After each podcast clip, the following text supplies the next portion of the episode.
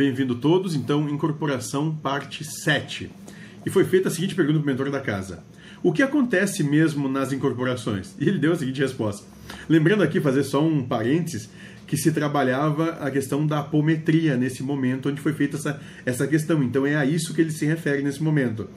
Ele vai dizer o seguinte: na verdade, o que acontece aqui é um teatro da espiritualidade. Eles assumem um personagem para mostrar para vocês, consulente, médium de corporação ou doutrinador, os sentimentos que vocês ainda carregam e que muitas vezes não os percebem.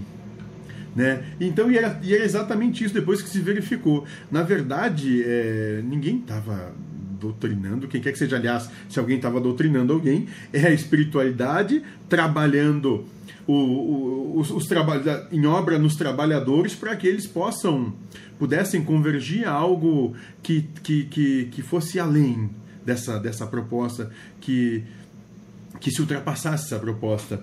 E aí veio a seguinte questão depois disso. Mas então não é recolhido ninguém para choque anímico e os tais obsessores para encaminhamento?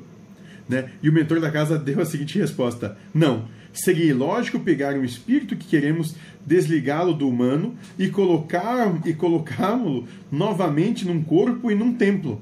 Aí sim ele não ia querer mais ir embora. Não, os espíritos conduzem este sem envolvimento dos grupos mediúnicos. Ou seja, Deus não precisa da ajuda de quem quer que seja para fazer o trabalho dele. Como Cristo disse, os mortos cuidam dos mortos. Tu cuida de estar vivo e de viver uma vida em abundância. E é para a gente acabar aqui essa parte da incorporação, teve uma última pergunta.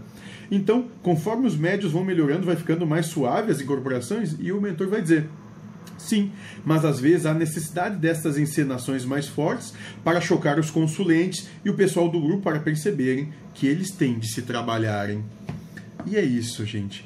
É, então, toda essa parte de, de incorporação, principalmente na questão ali é, espírita é, e esse trabalho que se faz apométrico e seja lá as variações todas que vão dar, os nomes que vão ter, né? Tudo isso tu, de verdade, tu não está ajudando ninguém a não ser a ti mesmo, porque a única maneira real de tu fazer qualquer coisa por quem quer que seja é pelo teu exemplo de vida, mais nada. Por todo por tudo que tu te dedica realmente a amar a Deus sobre todas as coisas e o próximo como a si mesmo. E quando tu exemplifica dessa forma, se é feliz.